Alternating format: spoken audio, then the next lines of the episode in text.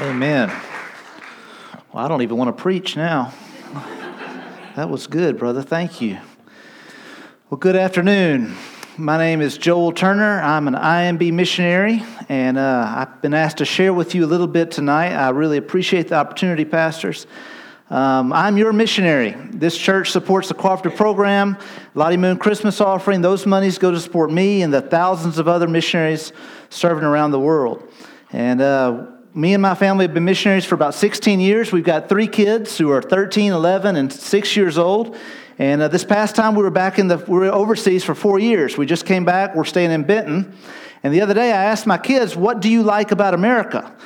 And they said, We love America. Said, What do you love about America? They said, Number one, we love central air conditioning. That's a, that's a big deal because where we're at, we don't have central air. Number two, they love carpet. We don't have carpet, we have tile floors, and they just think carpet is the coolest thing in the world. Number three, they love cereal. Um, you, that's just a big deal for us. When we, we have a tradition, me and my sons, whenever we come back to the States, we have jet lag. It's a 14 hour time difference. And so the first night or two home in the States, we'll wake up at 2 o'clock, 3 o'clock in the morning, and we always go to Walmart. We go straight to the cereal aisle, and we have a tradition where we count the number of flavors of Cheerios. Now, today, I'm here to tell you there are 13 different flavors of Cheerios. Now, 16 years ago, there were only two. So uh, we love America, and we love Cheerios, and, and we're glad to get to be with you. I enjoyed driving over here, driving through the rice fields. It made me feel like I was back in the Philippines. You know, I tell Filipinos, my, my dad's family, my uncles live in North Louisiana, and they're all rice farmers. And Filipinos always tell me, rice farm, we didn't know y'all ate rice in America. So we don't, we don't eat it. I don't know what we do with it, but we grow it. And uh, they're real impressed. And they, they, they ask a lot of questions. They say, well, how many water buffalo does your family own? We don't own any water buffalo, and they're not impressed anymore. But, but you know, it's a, rice is a big deal where we're at. Um, I don't like rice, so that's a struggle for me. But I'm not here to talk about rice, although I am in a way. If you have your Bible, turn to Matthew chapter 9. I'm going to share with you a little bit about missions. I'm going to go kind of fast. And what I'd like to do, if it's all right, I'm going to share a little bit about my work, about our ministry, about our people group. And if we have time, I'm going to open it up. And if anybody has a question or two, I'll be glad to to answer it. And it, if, I'm, if I don't know the answer, that's all right. Y'all don't know any different, so I'll just make something up. But uh, if you have your Bible, I'm going to talk to you about our strategy for missions, what we do as missionaries. What does our life look like? What are the things that are important to us? If you found Matthew chapter 9, please stand with me. We'll start reading in verse 35. It's a story about rice farming, kind of. Matthew 9, verse, starting in verse 35. Jesus went through all the towns and villages, teaching in their synagogues, proclaiming the good news of the kingdom, and healing every disease and sickness. And when he saw the crowds, he had compassion on them because they were harassed and helpless, like sheep without a shepherd. Then he said to his disciples, The harvest is plentiful, but the workers are few. Ask the Lord of the harvest, therefore, to send out workers into his harvest field. Let's pray. Father God, we thank you for your word, and we thank you for what it says about the harvest. Help us to obey. In Jesus' name, amen. Thank you. You may be seated. You know, it's interesting when in this story, when Jesus sees the crowds, when he sees the, the people, what does he say about them? He says they're harassed, they're helpless, they're lost, they're in darkness, there's brokenness, there's a big problem. What does Jesus say to do? What does Jesus say? How do we fix the problem? It's not start a Bible study, it's not to start a new church, it's not to. What is it? It's prayer. Three things I want to share with you about my work. The first thing is prayer. Prayer is of utmost importance to us on the mission field. We, and it's not just the mission field. I'm, I'm talking about missions, but in every church, in every ministry, prayer is the foundation for everything we do. We need to take prayer seriously. We work with Muslims in the Philippines, 1.3, 1.6 now billion Muslims in the world today. Jesus says the harvest is plentiful. Jesus says the problem isn't that the Muslims won't receive Christ. The problem is there aren't any harvesters. You know, I driving through the rice fields coming up here today, driving from Benton. Uh, you know, you see the rice. A lot of the rice has been harvested, but a lot of it hadn't been harvested yet. It's ready. What a shame if there's no farmers, if there's no harvesters, if there's no workers to bring in the harvest? What a waste. We need to pray for more workers. When Kelly and I first became missionaries, we were living in Malaysia after language school, and we really didn't know what we were doing. Uh, we still don't know what we're doing most of the time, but, but just getting started. What do you do? How do you, get, how do you get the ball rolling? How do you figure this stuff out? And we began praying and looking for partners, for, for teammates, for people to work with us. We began praying that God would send us harvesters, partners. One day I went to the airport to pick up a friend of mine, and uh, I overheard a Filipino. He's not from Malaysia, he's from the Philippines, and he's flown into Malaysia. I'm waiting for my friend to arrive, and this Filipino is trying to get a taxi. And he doesn't have any money, and he, he doesn't speak the language, and it's a lot of confusion. And so I approach this man and I say, Sir, if you can wait 10 minutes, I'd be glad to take you and your group to a hotel or money changer, wherever you need to go. He said, Thanks. Later, we're in the car talking. Now, he doesn't know I'm a missionary. And so I ask him, you know, why are you guys here in the Philippines? Are you are in Malaysia from the Philippines? Why did you come here? Are you businessmen? Are you tourists? He said, No, we're actually, we're from a church in Manila, and God has called us to reach out to the Muslims here in this part of Malaysia. And we don't know what we're doing, so we're praying God would show us how, who we can partner with. We were the only missionaries working at that part of Malaysia at that time. And God brought us together. God answers this prayer. When we pray that God will send workers into the harvest field, when we pray that God will call out workers, this is a prayer God will answer. But, brothers and sisters, this is a dangerous prayer because when this church prays that God will call out workers, God's going to call your children and your grandchildren to go to Little Rock or San Francisco or Afghanistan or India or hard places in the world. We need to pray for more workers. Secondly, we need to pray for the lost. We need to pray for the lost. Um, you know, we work with Muslims, and if you know anything about Muslims, Muslims like to pray. If, if anybody knows, show me on your hand how many times a day are Muslims supposed to pray. Just show me if you know if you know the answer on your fingers. Anybody know?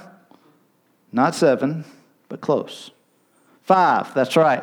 All Muslims are supposed to pray five times every day. Are you Muslim? Oh, good. I'll, I'll stop, I'm to stop my sermon if you are, because I got, I'm going to say some things. Um, Muslims are supposed to pray five times every day. But the way Muslims pray is very different than the way we pray as Christians. When a Muslim prays, he must pray at a particular time of the day. He must pray facing a particular direction, Mecca. He must pray in a particular language, Arabic. A Muslim, not a Christian, but a Muslim explained it like this In Islam, there's a master slave relationship. God is the master, we are the slaves. And if God says pray at this time of the day, in this direction, in this language, all you can say is yes, sir. But we as Christians have a different relationship with God. We have a father child relationship. It's very different the way we talk to God. You know, I, I grew up in the church. I've been in churches all my life, lots of churches. And churches I've been in all around the world. When, when we have prayer lists, who do we pray for? On your prayer list in this church, who do you pray for? Like what, what are the what kind of sick people, right? We pray for people who are sick. That's good. I'll encourage that. We need to do that. But we need to pray for the lost. You know, my mother passed away two years ago, and thankfully I was able to come home um, during her last days and for the funeral. And my dad told me a story. My dad was a pastor. My dad said in the very first church they pastored in North Louisiana, my mom started a Bible or a prayer meeting. And they didn't pray for anything on that, in that meeting. There were five women. And they made a list of people in their community who didn't know Jesus. And for 18 years, those women prayed the names on that list until every one of those people came to know Jesus. It's good to pray for the lost. It's good to pray for our problems at work and for, for different finances, but we need to pray for lost people. You know, my wife and I send out a, a, newsletter, and I've got some of our prayer cards. If you'd be willing to pray for us, uh, take a prayer card. You can send us an email, and we'll put you on our prayer list. We need prayer. Prayer is unbelievably important. We need to pray for more workers. We need to pray for the lost. Thirdly, we need to pray with the lost. What do I mean by that? Something happened that, that really affected my ministry uh, several years ago. I met a man, and he had on the robes and the hat and the beard, very Muslimy kind of vibe going. I don't know how to explain it. He, I mean, obviously a Muslim. I mean, he looked like a Osama bin Laden or something. I mean, he just he had the, he had the Muslim thing going on.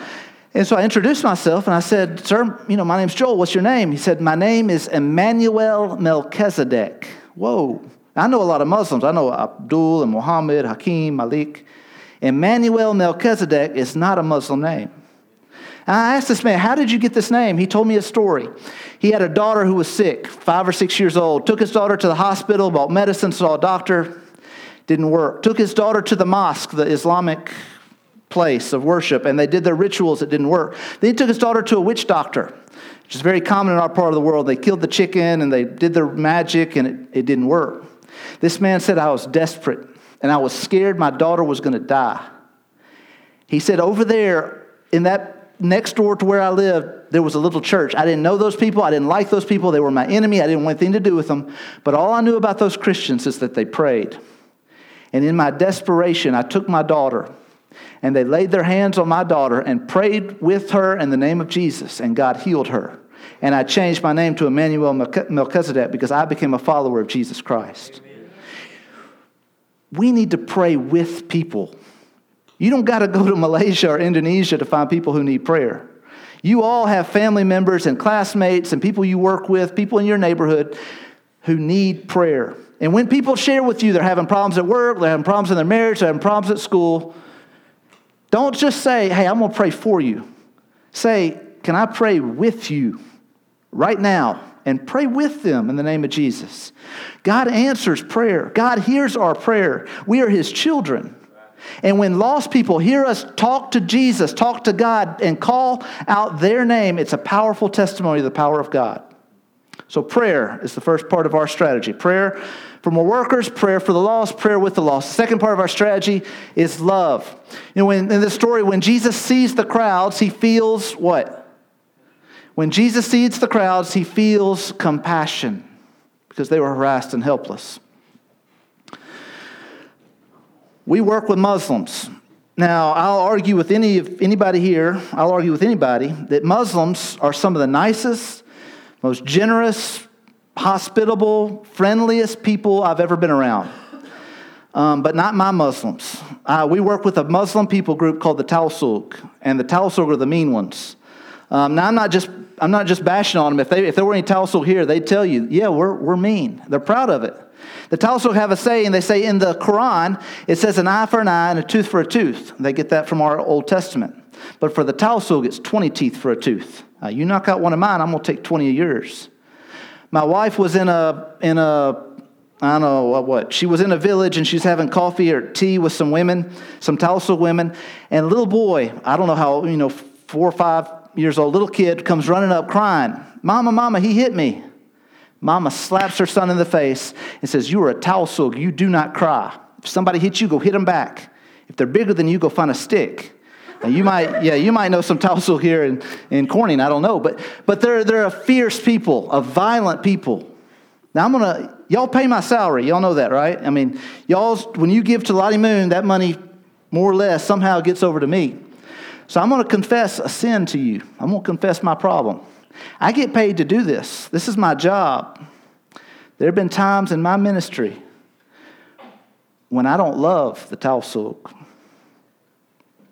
When I see the crowds, I don't feel compassion. I feel anger, sometimes fear, sometimes hate.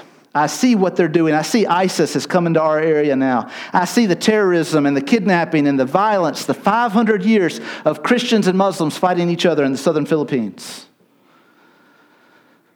Sometimes I don't feel compassion. I've argued with God about this. I've said, God, what in the world are we doing here? God, why, and why did you call me here? Why am I here? Why are we spending this kind of money doing this kind of ministry? These people don't love you, Lord. These people are far away from you. These people are bad people. God, God, these people don't deserve you. You know what the Lord says? Joel, who do you think you are?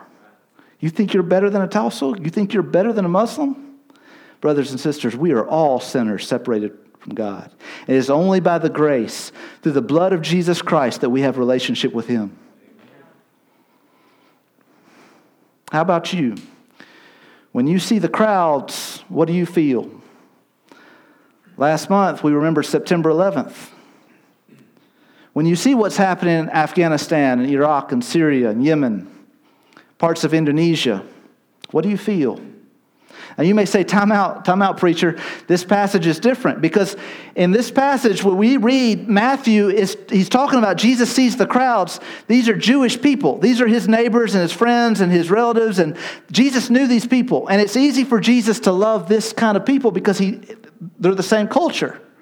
No, no, no, no, no. Remember who Jesus is. When Jesus sees the crowds, he, knew, he knows that that man is sleeping around on his wife. He knows that woman is abusing pills. He knows what those teenagers are looking at on the internet. Well, maybe not the internet, but you get the point.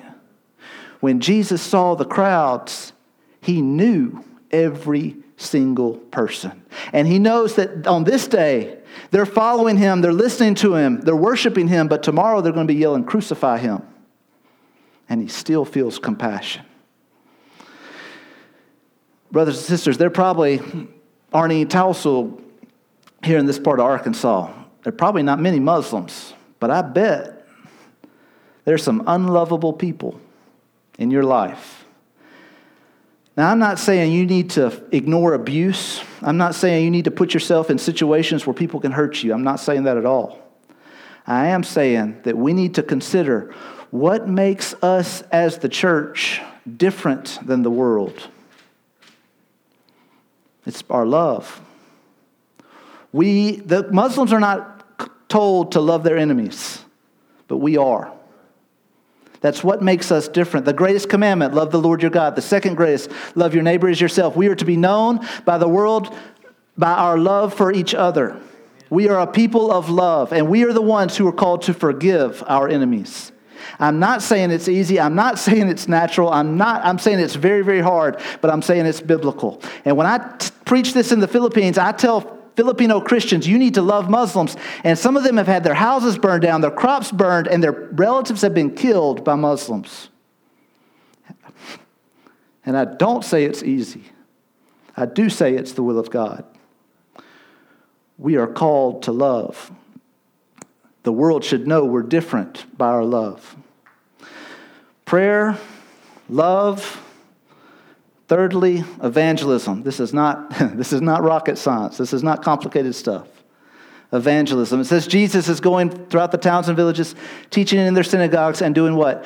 Proclaiming the good news of the kingdom, proclaiming the gospel. You know, I grew up in church, a church very similar to this, actually. One Sunday, we had a missionary come and talk about UPGs. Now, what is a UPG? A missionary explained that a UPG was an unreached people group, an ethnic group or a language group, a people group who have never heard the gospel of Jesus. Not that they've rejected Jesus, they've never heard about Jesus in the first place. And as a teenager, I thought, how many churches did I pass on my way to church this morning? You know, I drove this morning from Benton. How many churches did I pass? Hundreds. That's not bad. That's good. And I, we need more churches even here in Arkansas. But there are places in the world where there are no churches, places in the world where there are no Christians. And, brothers and sisters, that's not right. It's not fair that we get to hear the gospel twice when many people have never heard it even once. I didn't know what all that meant as a teenager, but I said, Lord, if, if you can use me, I'll go. I don't know where I'll go. I don't know what I'll do when I'll get there, but, but I'll go. Later went to, went to Ouachita and, and, and heard missions, you know, stories about what God was doing in the world, and I'd get so excited I was ready to go. One day I, le- I met a young lady in college. Her name was Kelly, and I said, Kelly, what do you want to do after graduation? Kelly said, I'm going to be a missionary. Now, she was pretty, and she wanted to be a missionary. I said, All right, let's go. We'll, we'll go together. She said, I don't, I don't even know your name. I'm not going anywhere with you. So it took her a little while. But finally, in January of 2003, we went. We went to Indonesia to learn language in preparation for Malaysia, and, and we loved it. We loved the food and the culture and the, the language, and it was, a, it was an adventure. It was a lot of fun. And I remember having my quiet time saying, You know, Lord, the Great Commission says go. I'm here. I am obeying the Great Commission. What does the Great Commission say? It says, Go. Matthew 16, 15, 15, 16 says, Go and preach the good news to all creation. Time out, Lord. These are Muslims. Now, back then, they just hit people with rocks. Now they're chopping off heads. But, but I didn't want to get hit by a rock. I didn't want to get kicked out of the country. It's illegal to share the gospel of Jesus. It's, illegal to do evangelism in these countries.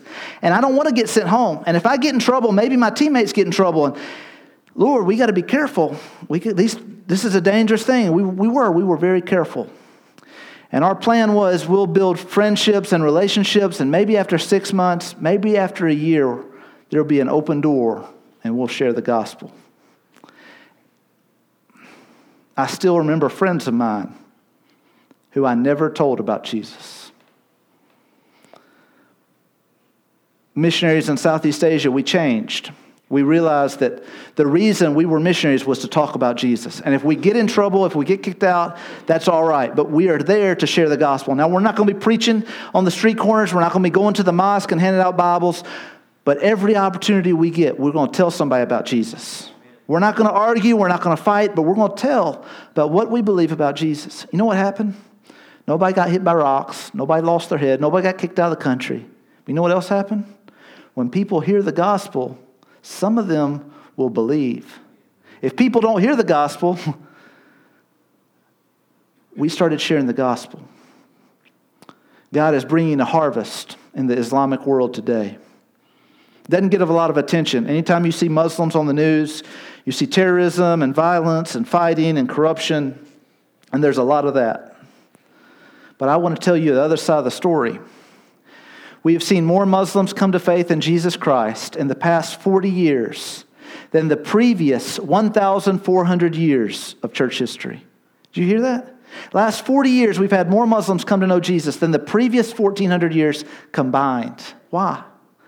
So, the first time in church history, Christians aren't just killing Muslims, but we're praying for Muslims. We're loving Muslims. We're sharing the gospel. God is bringing a harvest. You know, you, you look at America today, I, I don't, you know, I just, I live most of my time overseas, and it seems to me a lot of people get or a lot of Christians, a lot of churches in America, we're upset about the direction our country is going. We see our country and our culture getting further and further away from God. Now, pastors, I'm going to say something. If people get mad at me, I'm going back to the Philippines. They can just come over there and we can talk about it over there if they get mad. So, if we want to see our country made great, if we want to see our country come back to God, it's not going to come by a president or a Supreme Court justice or changing this law or making that law. It's going to come when people accept Jesus Christ as their Lord and Savior. Jesus is the only answer to our problems. We were in Malaysia for seven years before we saw our first Muslims come to faith. Seven years of, of sowing seeds and sharing and doing whatever we knew to do.